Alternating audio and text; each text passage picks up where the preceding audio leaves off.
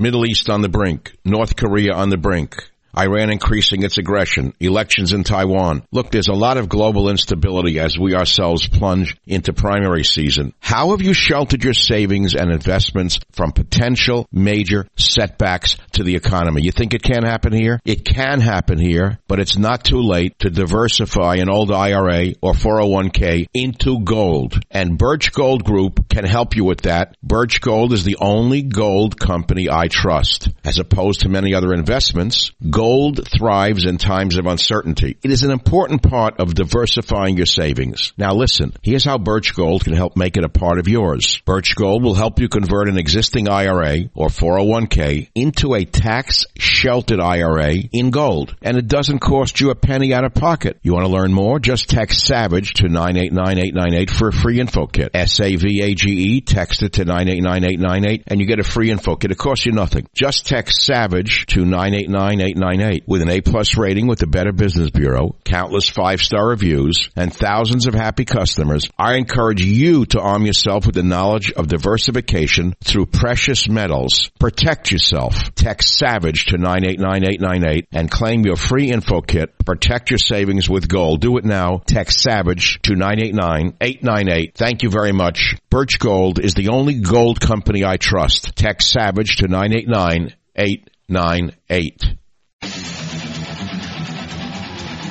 Warning, the Savage Nation contains adult language, adult content, psychological nudity. Listener discretion is advised. Now, here he is, winner of the National Radio Hall of Fame Award, Michael Savage. This is the Michael Savage Show. This is the Savage Nation, only this isn't Michael Savage. I'm Michael DelGiorno from Nashville, Tennessee. Honored, as always, to be filling in for Dr. Savage and spending some time with you today, America. Our phone number will be 855-400-7282, 855-400-SAVAGE. God, Faith, and Reason. It's the latest bestseller from Dr. Savage, and it's available in stores everywhere and online, especially Amazon. So make good with those gift certificates you got this Christmas and feed your brain in preparation for the new year. I do. I love filling in. It's a humbling reminder that there's always a chain of command. You know, just when you think you have the greatest car, a better car pulls up next to you. Just when you think you bought the best boat, a bigger, nicer boat pulls up in the dock next to you. Just when you think you're looking good, somebody wearing something even nicer walks up in line right behind you. I'm a big shot in Nashville, and when I go on vacation, people get called in and they have to fill in. When Dr. Savage needs to rest his brilliant mind and his passionate spirit, I get drugged in and have to fill. So let's make the most of this time together. I really do like to do a couple of days in a row because it gives us a chance to kind of get to know each other a little better. I'm actually very much a humble person, although today my nickname is Nostra Del Giorno. I get to take a big bow because everything we discussed yesterday gets proven today in a new Pew Research poll that just came out. And I thought we would begin there, if nothing else, to puff myself up. So what did we talk about yesterday? We talked about this consistent and persistent wall and narrative, false narrative, from those who control the narrative beyond just biased, now brazen, out of control, with no credibility and no even attempt at fairness of a media. And what we talked about yesterday was, how long do they think they can get away with this?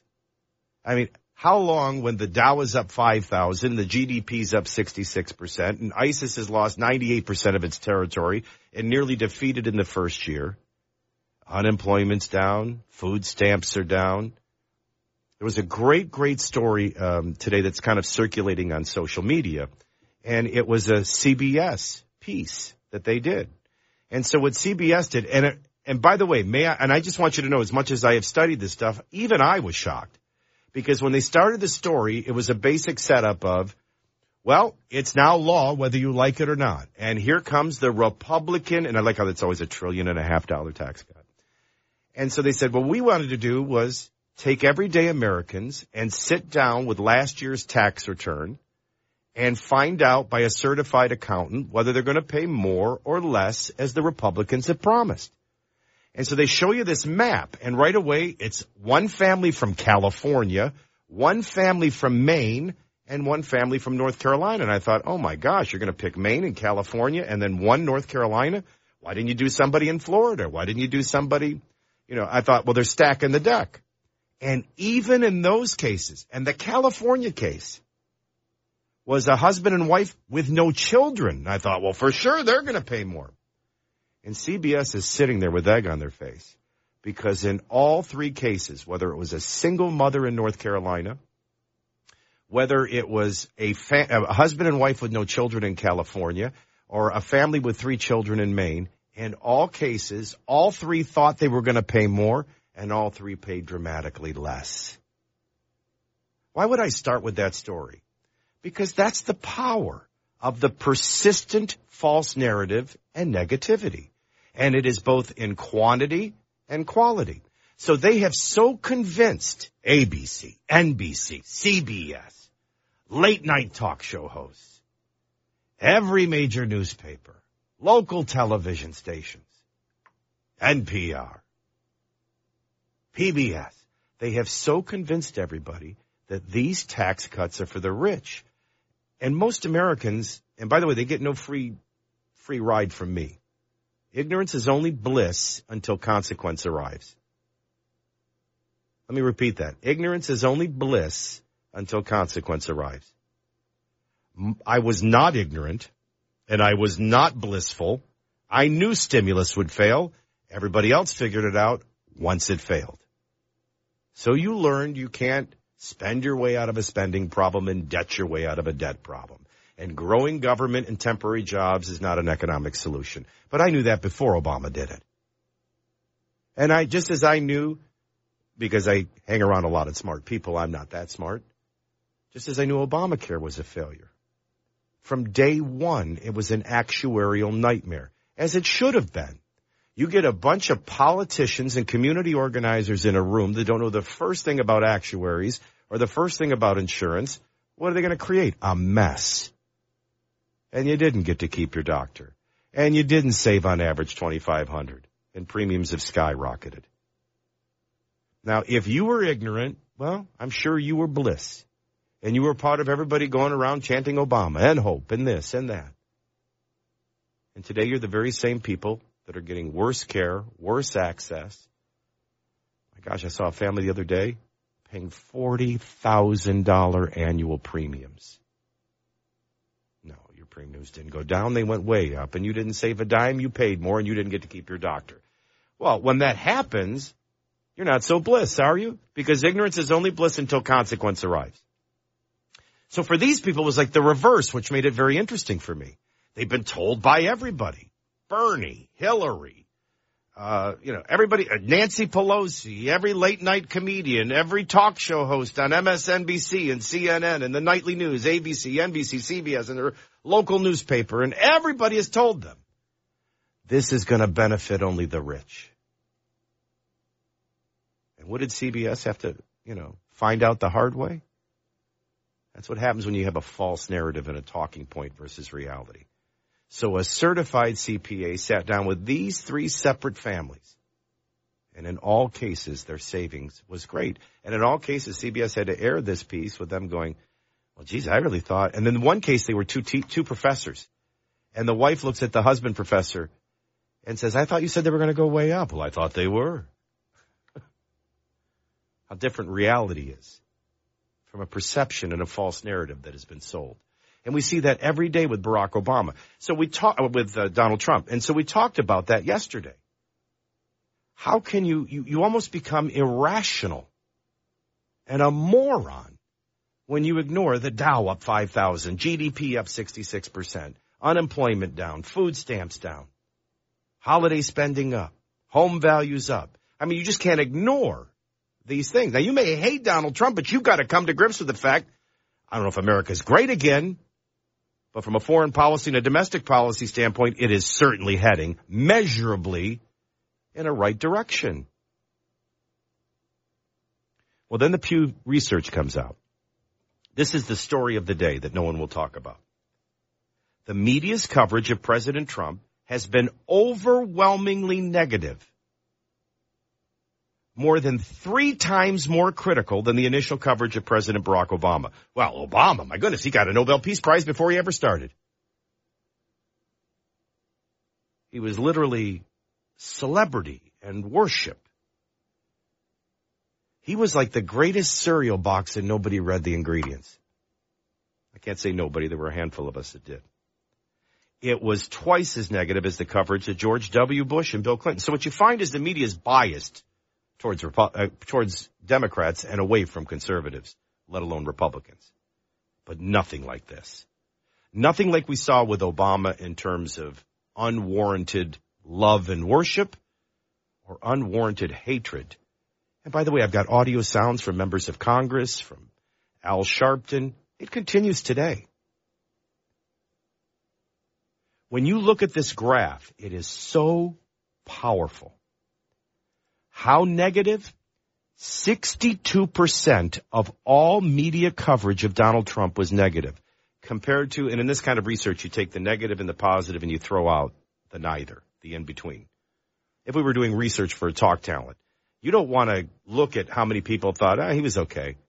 You want a talk show host that 23% love and 18% hate. That gets you ratings. All right, so you do the same thing with this kind of thing. 33% was neither positive or negative, but 62% compared to 5% was negative over positive. That is a media having an irrational hatred towards an individual. And we have never in media history seen anything like this. Now, compare that to Barack Obama. It's virtually the opposite. In Barack Obama's first-year coverage in 2009, 42% was positive compared to 20% negative. 2 to 1 positive to negative. Trump, 12 to 1 negative to positive. Now you go back to George W. Bush, and I wonder, this is an interesting one that takes some clarification. I know I got to get ready for a break, but don't forget, George W. Bush was portrayed as a moron, a drunk moron that got elected just because he was the son of a former president, a baseball owner, an oil roughneck, arguing over lock boxes, winning an election he didn't really even win. But then 9/11 happened. And see, there are a lot of things like a two-state solution in Israel and border issues and immigration that I disagreed with George W. Bush, but I will never forget him for being the right, perfect person after 9/11. He was the right man to weep with us. He was the right man to console us and help us heal, and he was the right man to lead us in resolve. And so I wonder how much of his numbers are impacted by the goofball they were making him out to be, and then after 9/11, how positive he led. People forget George W. Bush had approval ratings in the high 70s and 80s towards the close of his first year. But even George W. Bush, you see 28% negative to 22% positive, with 49% neither. Now, that's far different from Obama's 42% positive, 20 negative, and Trump's 62% negative, 5 positive. And you go back to Bill Clinton, it looks a lot like George W. Bush. So what this shows you is we see a media that is different.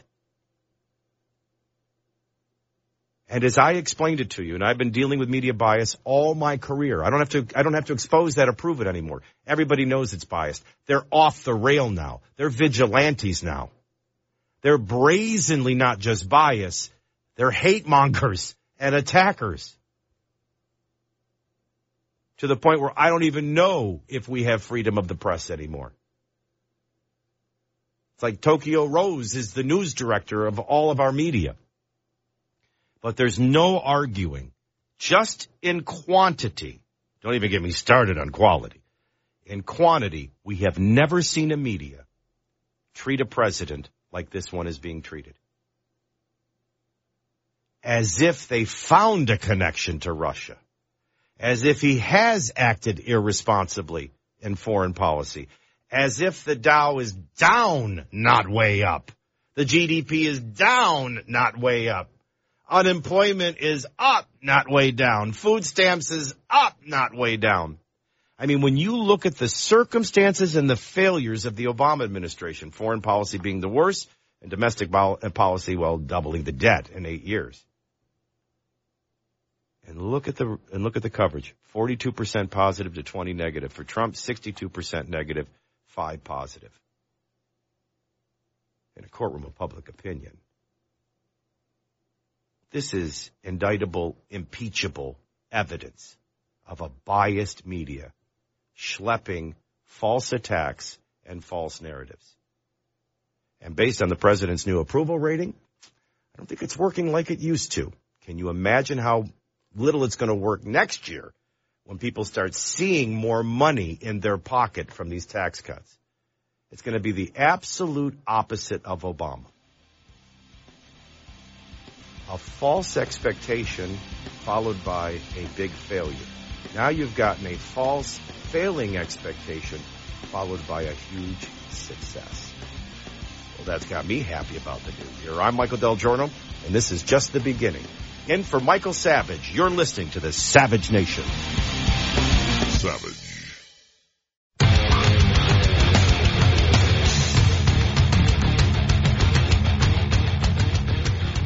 This is the Savage Nation. I'm Michael DelGiorno from Nashville, Tennessee. Honored to be in for Dr. Savage once again. We were just talking about the new Pew Research study, and it shows 62% of all coverage of Donald Trump in the first year has been negative compared to 5% positive. Obama looked just the opposite, 42% positive, 20 negative. This is an unprecedented hatred and an unprecedented brazen bias from a media. No wonder Donald Trump tweeted the quote, and I share it with you. This was October 11th of 2017. Network news has become so partisan, and Pew proves it, distorted and fake that licenses must be challenged and, if appropriate, revoked. It's just not fair to the public. It is a reasonable opinion, if you will, of just how out of control and biased the media has gotten. If we can play clip 7 real quick. This is Democrat Representative Yarmouth. She'll reappear later in a segment we're calling They've Got Nothing.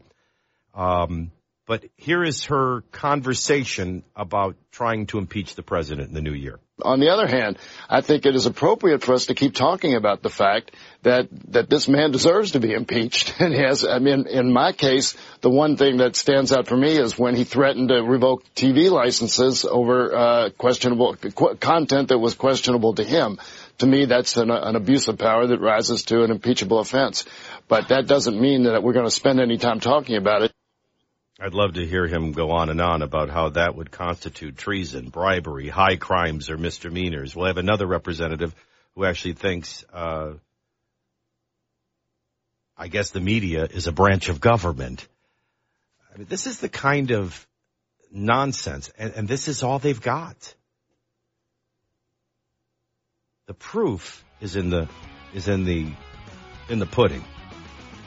The media is biased. How else can you explain all the good things that have happened and 62% of the stories are negative compared to 5 positive? Maybe we're offering a little balance today of the Savage Nation. Savage.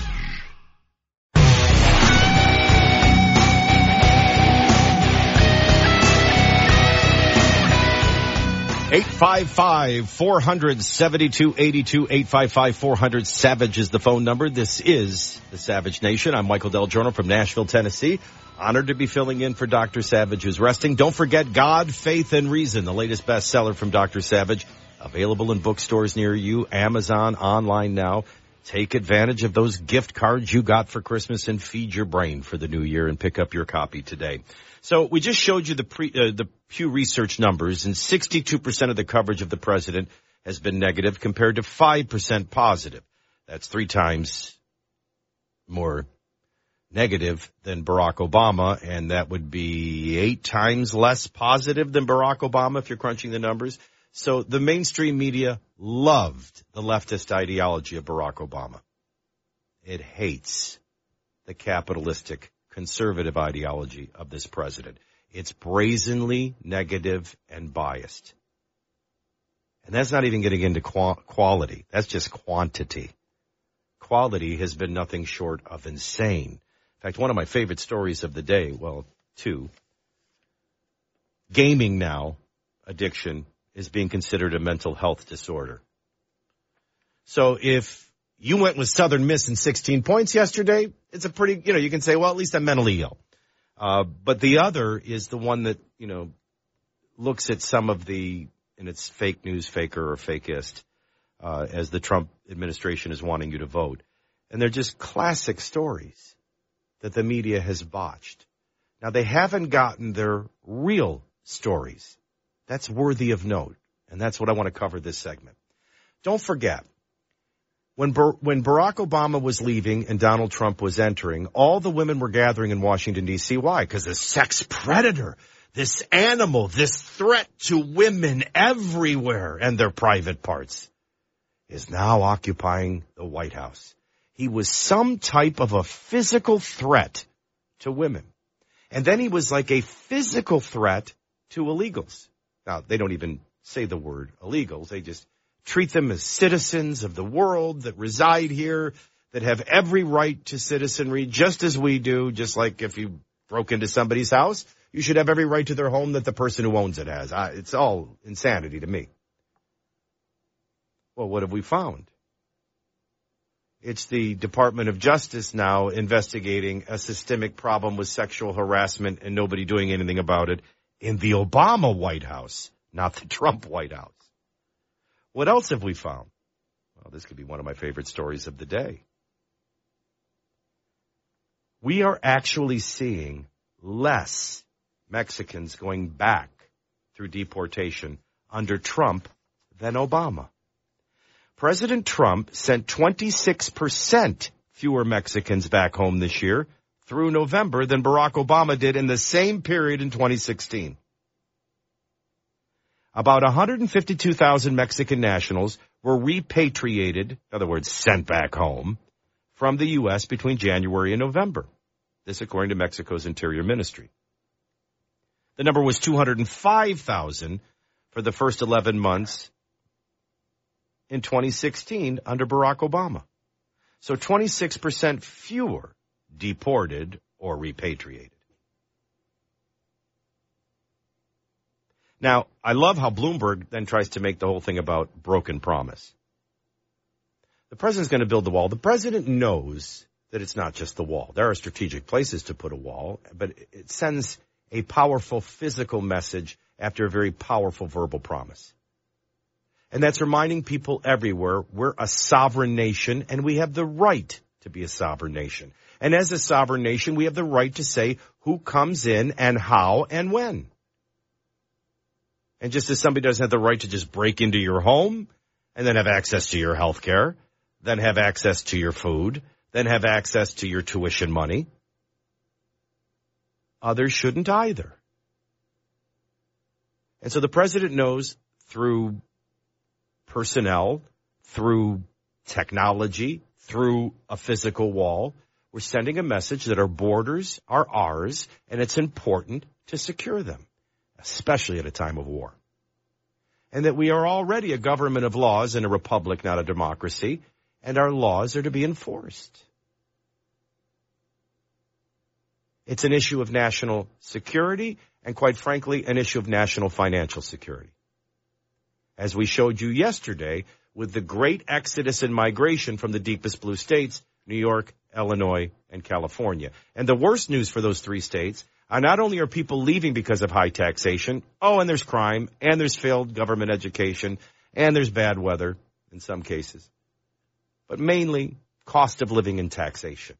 And we know that because we know where they're going. Florida, Tennessee, Texas, places with no income tax. And that gets even worse with the new tax laws going into place. But the worst part about the story that nobody, probably other than us, even talked about yesterday was that their net populations weren't down. You know, it goes back to when we used to talk about underemployment versus unemployment. Because somebody goes back, a guy making $250,000 loses his job. He goes back to work and now he works at Kohl's or Walgreens making $8 an hour. And according to that scoreboard, he's back to work and everything is the same. No, it's not. Somebody making $10 an hour doesn't live or spend anything like somebody that makes $250,000. Oh, underemployment was killing our economy as much or more than unemployment. And it's the same in this case. Who do you think's leaving? Those that were paying a high burden of taxation, paying the highest property taxes, paying the highest state income taxes, paying the highest federal income taxes. Or maybe as small business owners or CEOs of corporations, their companies. And some left with their companies and employees. And what were they replaced by? What we call international migrants. Well, that's illegal aliens and refugees. And we know, like in the case of illegal aliens, they're tax receivers. They cost taxpayers $3,000 on average annually. They don't spend. They don't pay the taxes. They receive them. These scenarios for these blue states are going to get even worse. And I can't believe the Democrats never pointed to this tax plan and said, this is strategically attacking blue states. Well, it does, but it's only because blue states have been doing something stupid all along.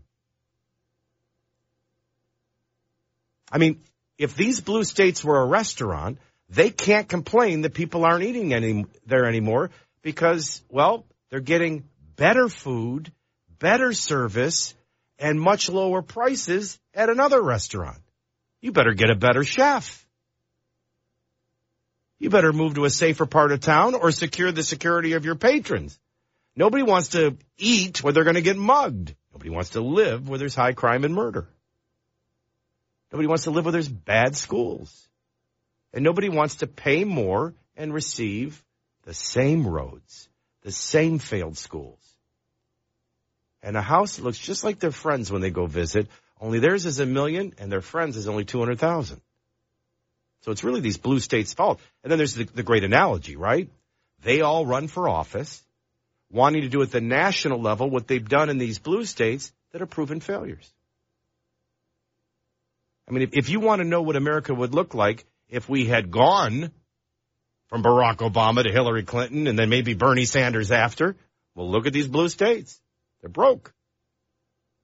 And a cultural chaos and filled with tax receivers, not taxpayers.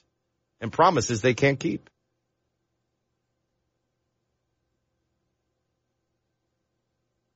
I think it's amazing that the hysteria was, oh, Donald Trump's president. Women are going to get raped everywhere. They're going to be seen as objects everywhere. I mean, he is a physical threat to women's private parts. And none of that has happened. But the Department of Justice is investigating the Obama administration where it was apparently happening rampantly and nobody was doing anything about it, let alone rewarding the perpetrators. Covering it up. It's like the more they dig, trying to find something on Trump that doesn't exist, they keep finding things about Obama and Hillary that do. It's laughable. The other thing was he was going to break into everybody's home, break up families, and send them all back to Mexico. And now here's the truth. Donald Trump has sent 26% fewer Mexicans back home than Obama did in the same period of time. There's a big part of this story, too. ICE report of data through early October showed that removals of Mexican nationals was down, but administrative arrests of all immigrants were actually up. What you find is there were 17% fewer apprehended at the borders because they weren't just saying we have borders and we're going to enforce the laws. Slow down the influx of those trying to break in. Just talking about we're a sovereign nation, we're going to secure our border, we're going to enforce laws. They weren't so quick to come. And those that did try to come to the border and break in, they were apprehended more at the border. And arrested and repatriated immediately to the other side. So they didn't have to go through a formal repatriation. These are all good signs for Trump. Now, as far as the wall goes, I think you build it symbolically. That's what began your campaign. I mean, if you're looking at the checklist, and even CNN had to admit it in that ridiculous piece we shared with you yesterday, this guy has kept all of his promises, and a remarkable amount of them, and is getting remarkable, measurable results as he's doing it. So just as holiday spending was up, home values are up. Just as the CBS report proved to 3 Democrat families that thought for sure, because everybody in the media lied to them, including CBS, and told them they were going to pay more, were shocked to find out they were going to pay far less. Really, 2017 was about wanting this president to fail and continuing their tantrum from the election. 2018 is going to be as the president really, the success starts really kicking in. Can you imagine how crazy the media is going to act next year? Oh, it's going to be way worse than this year. Now, for all this persistent negativity of the media, it is having an effect. Now, the president's approval rating is up. He closes the year high at 45%. But when you go inside the Rasmussen poll, what you find is 29% strongly approve, 44% strongly disapprove. That's a negative rating of 15. Those are all better numbers for the president. And when you think about like a salmon trying to go upstream to spawn, what he's up against, they really are quite remarkable. But sooner or later, not even the media and all of their insanity can hide from the American people what the president's accomplishing and how it's working. And next year, they'll start measurably seeing it and feeling it more.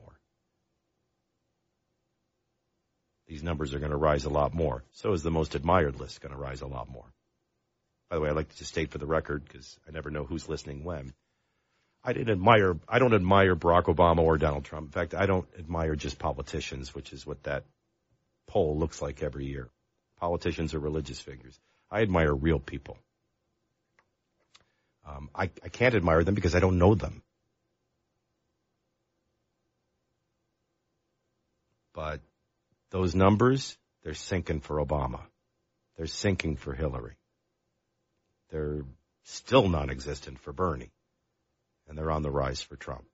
Things look very good for Donald Trump. If he concludes the final 3 years the way he did the first year, looks really good in 2020. Question mark is, can everything start feeling as successful as the direction it's headed quick enough in 2018? And that's where I think the attacks, ideological attacks, are going to make the biggest difference. I'll give you an example. When we come back and we do this segment next hour on, they've got nothing, what you're going to hear are all these veiled threats at impeachment. And the fact is that they can't do the impeachment because they don't have control.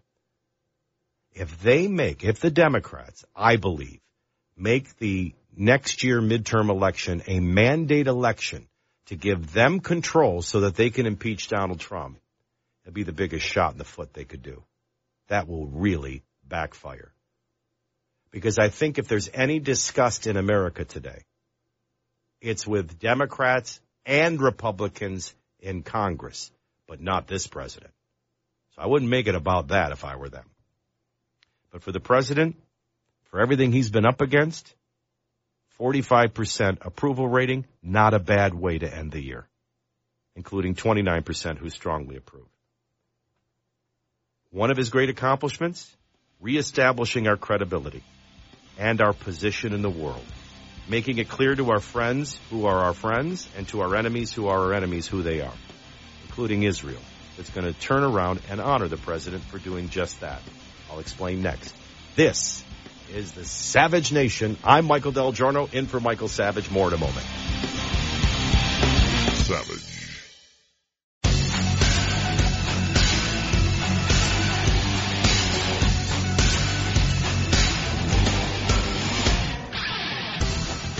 This is the Savage Nation. I am Michael DelGiorno from Nashville, Tennessee. By the way, feel very welcome to arrive by Friday. It's cold, but we got the Music City Bowl. We still have a few hotel rooms. Come. Spend money. Get a parking ticket. Have a good time. We'd love to have you in Nashville. It's great to be with you, America. And as always, I'm honored to be filling in for Dr. Savage. Speaking of honors, the Israeli transportation minister is moving forward with his plans to expand Jerusalem's soon-to-open high-speed rail. And this is a rail that is going to go from basically Tel Aviv to the Western Wall with just one other stop in between. And they're going to name the future station Donald Trump. This is, according to Yasriel Katz, the holiest place for the Jewish people, and they decided to name the train station that leads to it after President Trump because of his historic and brave decision to recognize Jerusalem for just what it is, the capital of the sovereign nation and the state of Israel. I think it's a huge honor, and I think, you know, this to me reinstates what we talked about yesterday. It's important for your friends to know they're your friends and for your enemies to know they're your enemies and to reestablish that credibility. It's appeasement and mixed messages that emboldens the aggressors. And now more nations are thinking about moving. Now a train station's being named after him. Another reason Trump gets an A+ in his first year. Savage.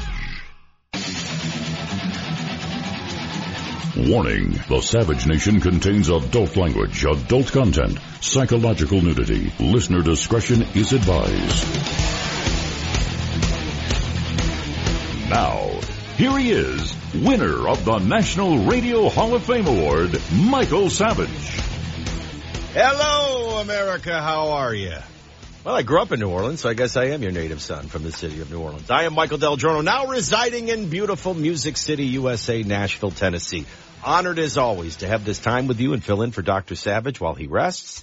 Our phone number is 855-400-7282, 855-400-SAVAGE. A reminder that God, Faith, and Reason, the latest bestseller from Dr. Savage, is available in your area bookstores, Amazon, online. Make sure you take advantage of those gift cards that people gave you over the holidays and feed your brain and get ready for 2018 with this new written masterpiece, God, Faith, and Reason by Michael Savage. Pick it up today.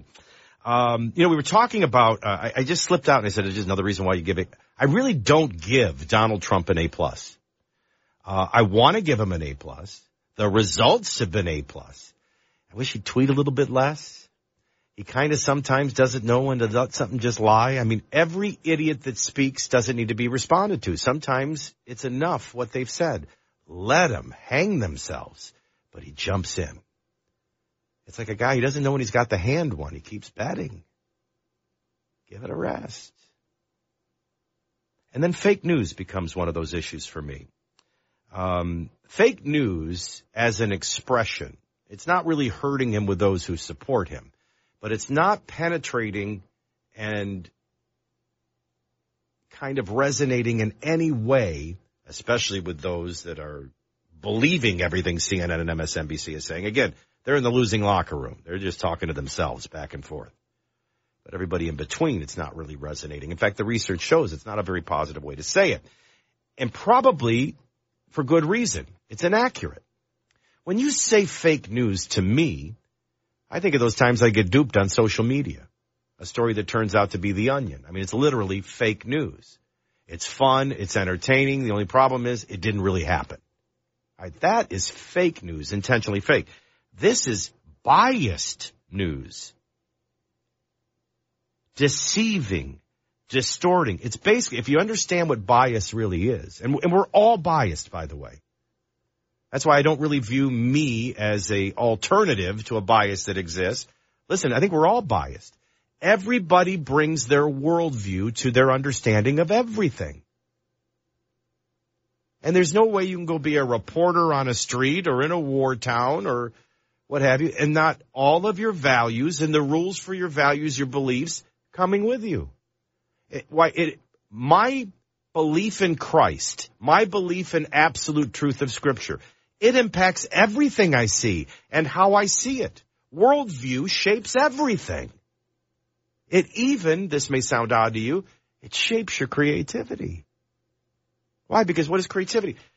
Every story is, boom, a story. All right, so you either cover it or you don't. Well, if I don't want you to know that, I mean, I'm not going to do a 30-minute nightly news and bunch together five stories, one about the record increase in the Dow and why, one, the 66% increase in the GDP, and now it's over 3% that everybody said was impossible, followed by unemployment is down, underemployment is down, food stamps are down. Well, I'm going to avoid that. I'm trying to tell you that this guy's a nut with his finger on a nuke. I mean, you've got those people on your Facebook wall, right? Everything they post is just insanity. And you're like, get a life. How could you be filled with so much hatred? Well, they're filled with worldview and bias, just like we are. I try to be more pragmatic. I try to be more realistic about it. But no, it shapes my creativity. So what is bias? The stories you'll cover, the stories you ignore. They ignore the good. They cover the bad. They exaggerate the bad. They deceive with the bad. It's targeted bias. It's ultimately inaccurate, and it's usually distorting and deceiving. Or maybe just flat out ignoring. But not fake. I mean, when we look at what the president is asking for, the Trump administration sent out an email today. It's asking its supporters to rank these particular top stories from CNN, Time, and ABC as either fake news, faker news, or fakest news. Well, just to show you where my worldview comes from, I know the difference between a fake news story and a biased news story. I know the difference between a fake news story and an inaccurate news story, a mistake. These are examples of mistakes. Now, it's important, and somebody should discuss, why is it happening? Because you want it so bad. That's when you get loose.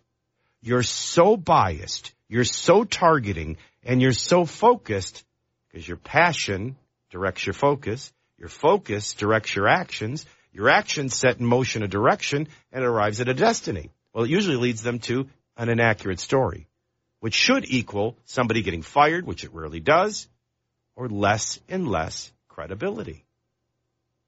The most interesting thing to see play out, and I think we've got to wait a decade, but the bias is now so proven and so real to everyone who relies on them. I don't even watch. And it might shock you. I never watch MSNBC. I never watch CNN. And I rarely watch Fox. I sure as heck don't pick up a copy of The Tennessean here in Nashville, a biased piece of garbage. And, you know, we're going to do a little story late in the third hour. It's going to really make you feel old about things that turned 20 in 2018. It's going to jar you, literally jar you. When I tell you, you're going to go, remember what I was talking about yesterday? Days are long, yet life is short. For a football player, a season goes by so slow, yet their career goes by in a blink. When we're kids, a school year took forever, but our childhood goes by like that. Where'd the 20 years go? That's what you're going to be saying. When a decade passes, because I don't think I've watched a nightly newscast and going on 20 years. I would literally look out the window and go, who the hell's watching that?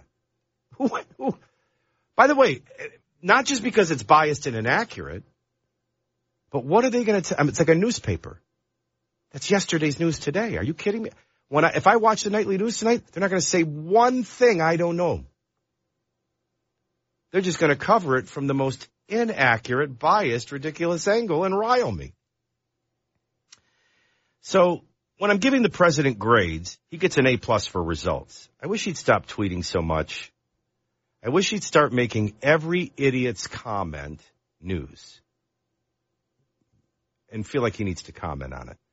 In other words, Rosie O'Donnell saying something vile and disgusting from her lost as a goose, empty, bankrupt, spiritual, moral, and intellectual life, I don't think is news. I don't give her the time of my show, ever. I wish the president would stop. So I'm going to take him down to an A- just because of some of the tweeting and not knowing when to let something lie. But other than that, boom, big time grade. And the other ding he gets is for this fake news. I wish he'd drop it. And all indications are he's going to double down or continue in that direction. I hope this is a New Year's stunt. And next year we don't start hearing fake news, faker news, and fakest news, because I'm already done with fake news. The options, all the stories in the poll, they were ultimately corrected by the organizations because they were all inaccurate. Not fake, inaccurate. Revealing a hatred and a brazen bias that they're trying to, they want to find something so desperately that they're making mistakes. That's worth discussing. But these are mistakes, not fake.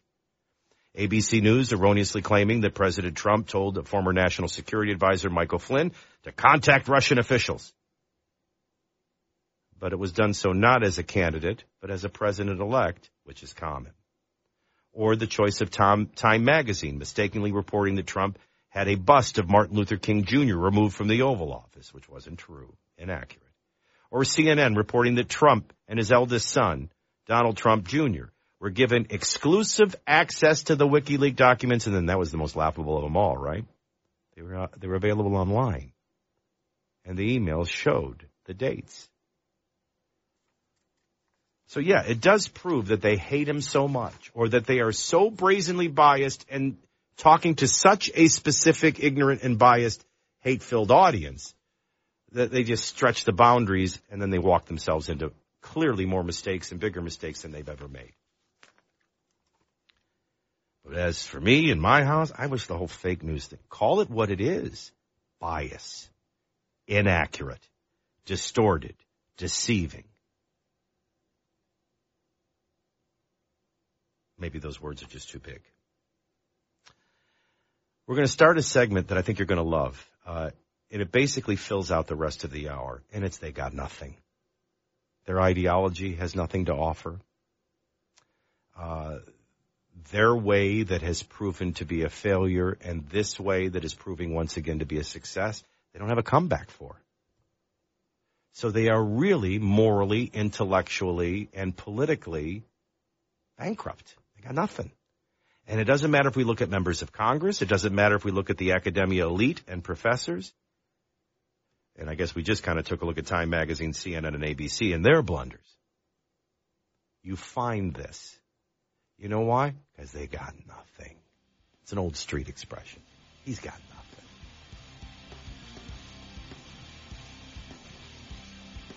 We'll start with professors. And it's quite frankly a pretty entertaining way to look back at 2017 as we get ready for 2018 on the Savage Nation. I'm Michael DelGiorno in for Michael Savage. More in a moment. Savage.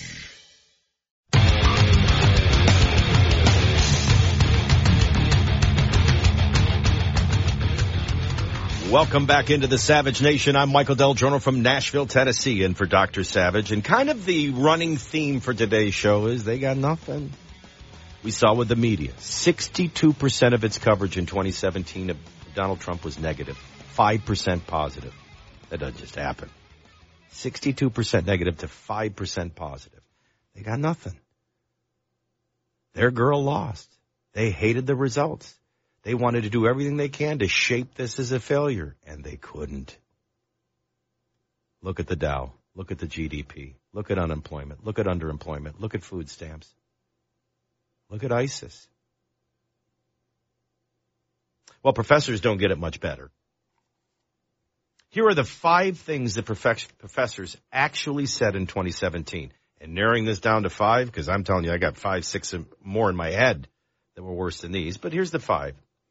A University of Tampa professor who was so upset with the outcome of the 2016 presidential election that he publicly suggested that Texans deserved Hurricane Harvey. Quote, "I don't believe in instant karma, but this kind of feels like it for Texas," said Ken Sorley, professor, on tweet. "Hopefully this will help them realize the GOP doesn't care about them." Wow. Or how about an Art Institute of Washington professor, so furious about the House GOP's effort to repeal and replace Obamacare, something whether you're a Republican or Democrat you're going to have to do, it's broke.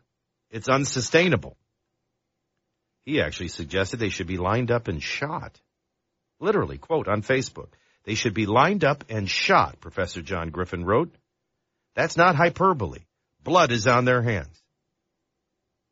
This is the outrage of hate, while ignoring their own.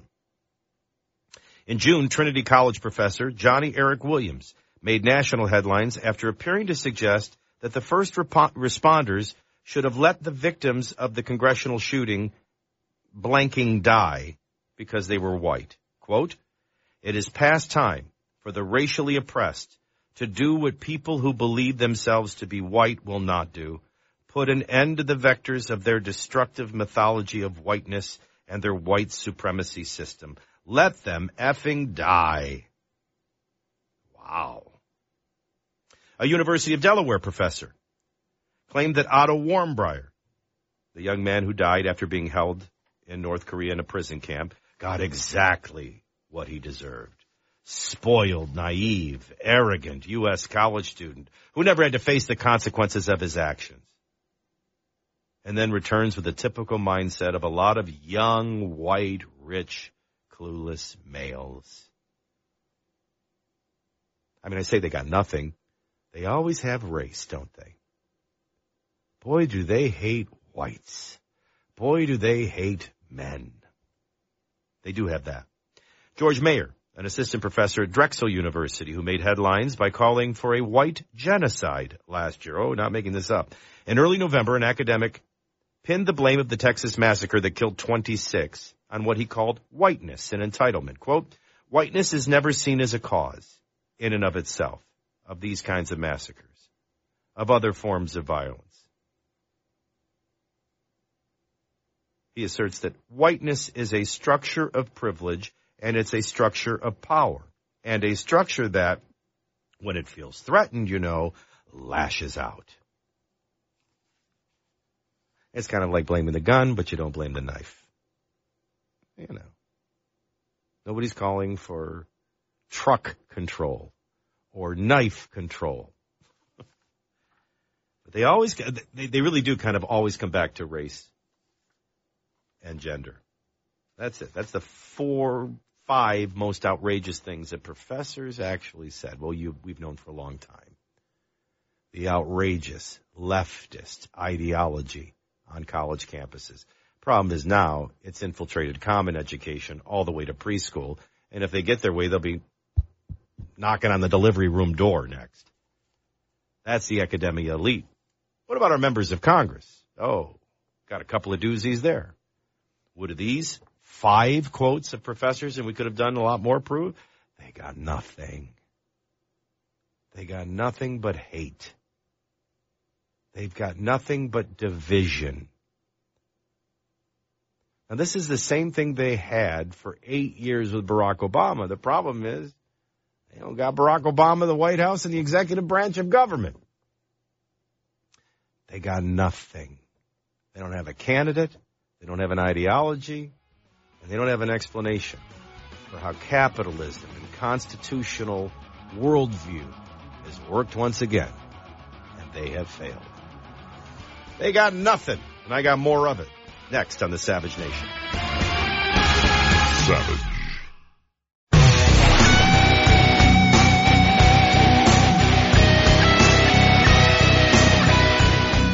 You're listening to The Savage Nation. I'm Michael DelGiorno from Nashville, Tennessee. And for Dr. Savage, the phone number 855-400-SAVAGE. We kind of walked through the media, 62% negative for Trump, 5% positive. That's not even getting into quality, just in quantity. We're seeing a level of attack and bias like never before in the media, whether you call it fake or biased, fake or inaccurate. Fake or targeted distortion and deception. This is a media that hates a president's ideology, like they hate capitalism, like they hate whites, like they hate men, just like they always have. It's the same divisiveness that we had in the Oval Office for 8 years. So they're having a tantrum, and they're targeting, and they can't cause him to fail. And now they can't bear to see that the things that he's doing is working. In other words, in 2018, I can't wait to see how they're going to get crazier as he starts succeeding. Then we did the top 5 things that professors actually said. So the academia elite, like the media, going crazy in hatred and negativity. Are others doing any better? Well, that's why this segment is all about they got nothing. And as always, when it comes to they got nothing, Al Sharpton's going to poke up. Clip 1, Al Sharpton. He never left that New York. He never left the Queens where he and his father were sued for racial discrimination and who they would rent apartments to. So when you read him in the New York Times being quoted by two sources saying, All Asians have AIDS. Nigerians won't go home to their huts if we let them in the country. It speaks of a man that we in New York knew at various times. Hearsay, not factual. The president denies. But according to Al Sharpton, he had to say it. He had to say it because of a case. Never talks about how the case was settled. Never talks about the terms of the case. Had to say it because that's the Queen's way. The president is actually guilty of Queens. Oh, wait, there's more. Cut two. Now, he and his the White House has denied it, but it's certainly not out of the character of what he has said and done. Led the whole fight that we want the death penalty for five guys in Central Park that did this egregious, despicable act of rape that ended up not doing it. And many of us said it was questionable. He still said give him the death penalty. That's who he is. Think he's got something yet? Cut three. And I think of Americans look at civil rights and race relations in the South in the 60s and miss New York in the 80s, where you had many, many incidents like Howard Beach and Bensonhurst and on. And they get away with it because they don't want to talk about up north kind of problems. And Trump symbolizes that. Trump is as much a symbol of northern bigotry as you have others that were of southern. Well. We all know how the Trump statue is going to play in about 100 years. Now, I got to tell you, if they could prove and had proof that Donald Trump said all Haitians have AIDS or Nigerians won't go back home to their huts if we let them in our country, well, you'd be on to something. But the White House denies it and they have no proof, but they don't care. Doesn't this remind you of like last week? If he attempts to fire the inspector, Mueller, we will impeach him. The White House is saying we have no intentions of firing him. Well, they may say that, but if he does, I guess you could also say, if the president decides to go out tonight and rob a Burger King after midnight, we'll impeach him. Well, he has no intentions of robbing a Burger King. But if he does, they're trying to create something. But it doesn't matter to Al Sharpton, right? His obsession is race. And in the end, he has no proof that the president said any of this. The president denies it. Of course, he doesn't believe it.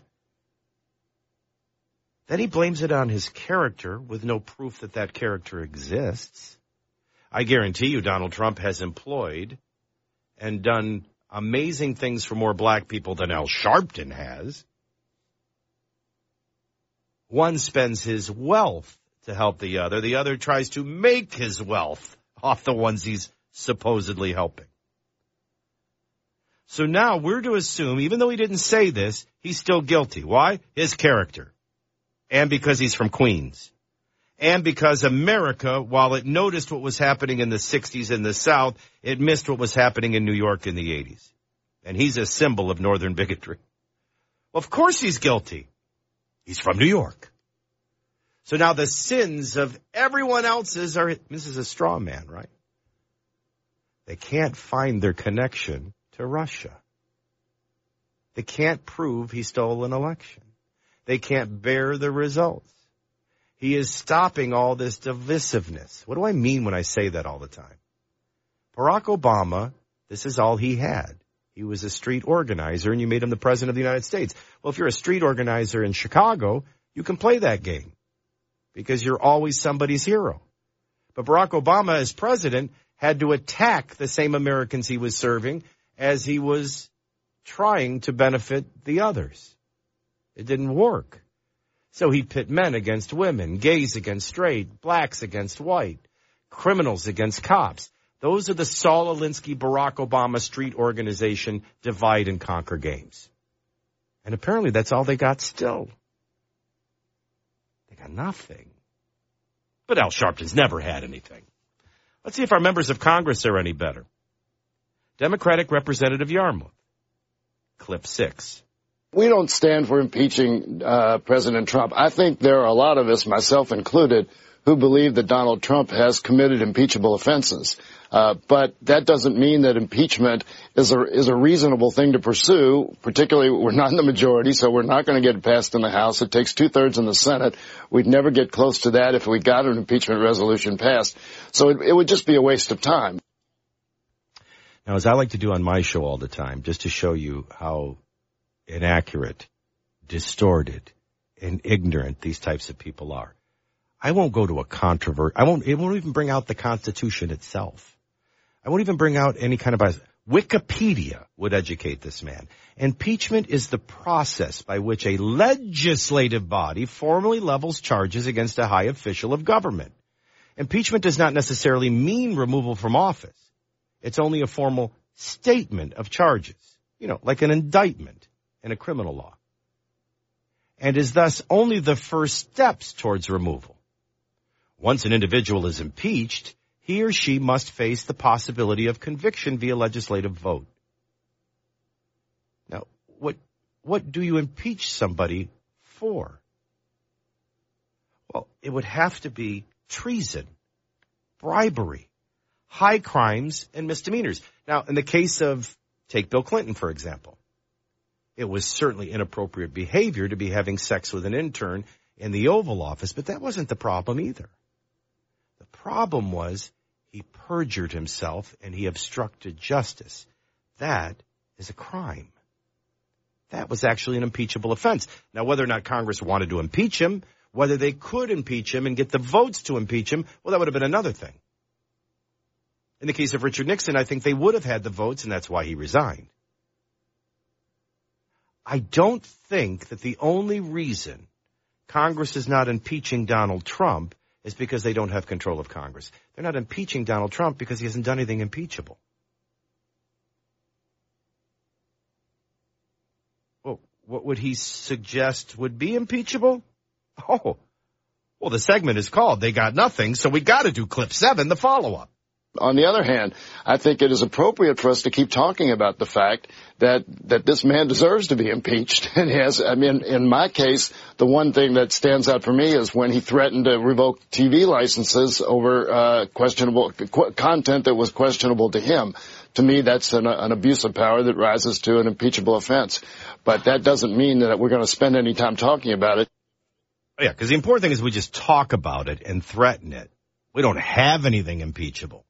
It's just to throw out the hatred and the negativity, you know, hopefully so you don't notice the Dow is up 5,000 and approaching 25,000, or the GDP's over 3% and up 66%, or unemployment's down, or food stamps are down, or that we're safer. There's less illegal immigration. ISIS is 98% eliminated. Who wouldn't want you to notice that? So we just want to threaten. It's important that we don't have a case, but it's important that we talk about. And what's his case?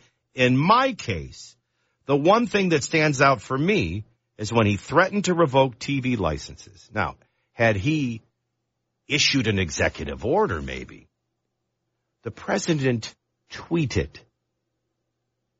on October 11th at 6:09 p.m., network news has become so partisan, so distorted and fake. Licenses should be challenged. And if appropriate, revoked. It's just not fair to the public. He's just saying what the Pew Research today proved. Now, he calls it fake news, or in this case, he even said partisan, meaning biased, and it is. Distorted, and it is. Inaccurate, he could have added, but he used fake. Well, what do we find out? 62% of all the news coverage of Donald Trump was negative, 5% was positive.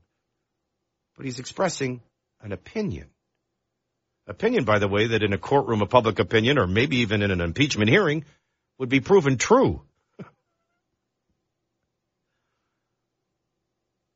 But tweeting an opinion about the biasness of network news doesn't really constitute treason, bribery, high crimes, or misdemeanors.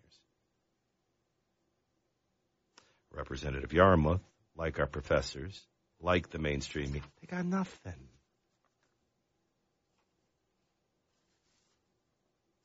And we can light you up all day with these. That's the really sad part about it. They all got nothing. And what do I mean by they got nothing to wrap up the segment? Well, they don't have an ideology. They have an idea. It's kind of like with global warming. You know, the biggest enemy of global warming is time. We're going to do a segment in the next hour about things that turned 20 in 2018. It's going to make you feel really old.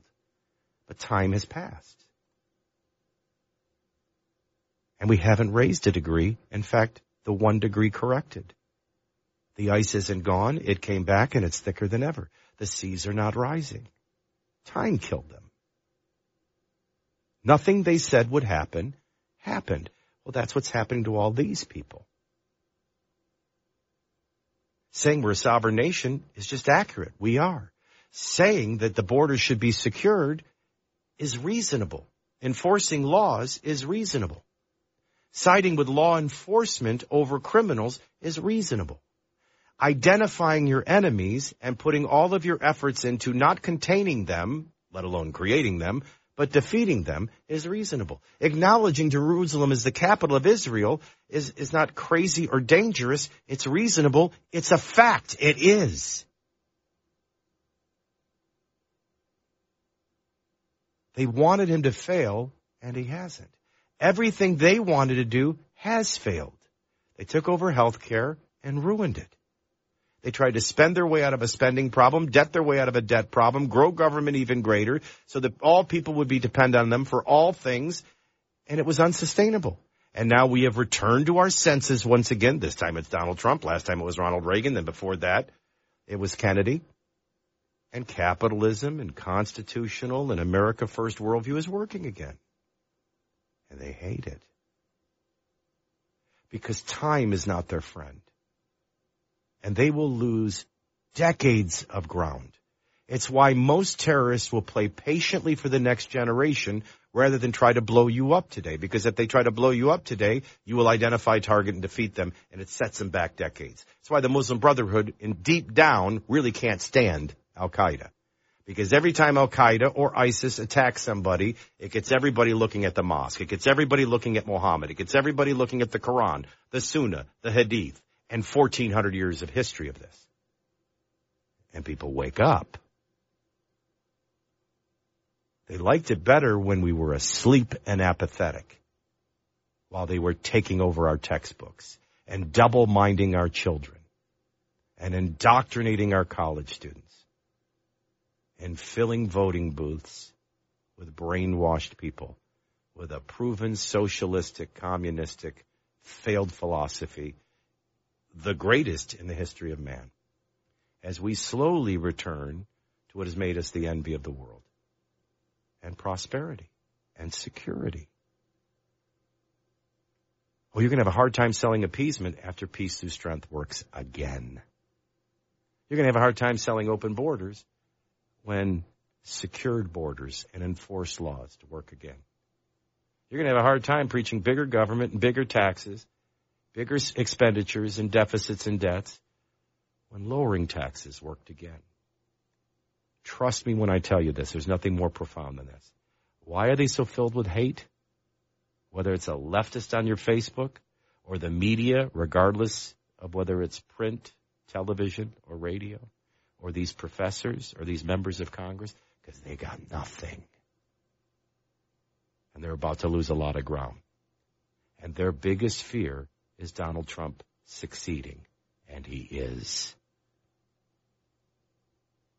So from tantrums to vicious attacks, what happens in 2018 when he starts really succeeding? Lucky for you, you're going to have Michael Savage here and me filling in for him from time to time to bring it all to life for you. This is the Savage Nation. I'm Michael DelGiorno from Nashville, Tennessee, in for Dr. Savage. We'll be back Wednesday after New Year's. More in a moment. Savage.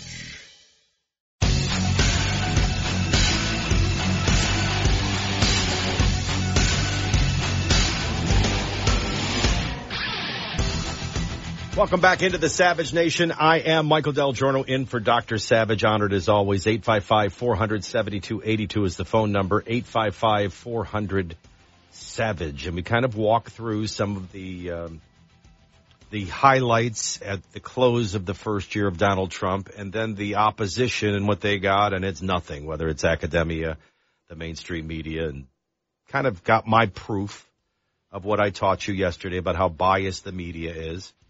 Well, thanks to Reuters, I get my proof on weaponized harassment and where this war on Trump ultimately and war on men and war on the workplace is headed. And it's a little scary because if we don't know what sexual harassment is and is not, it could make 2018 a very interesting year at work. Michael Savage, a host like no other.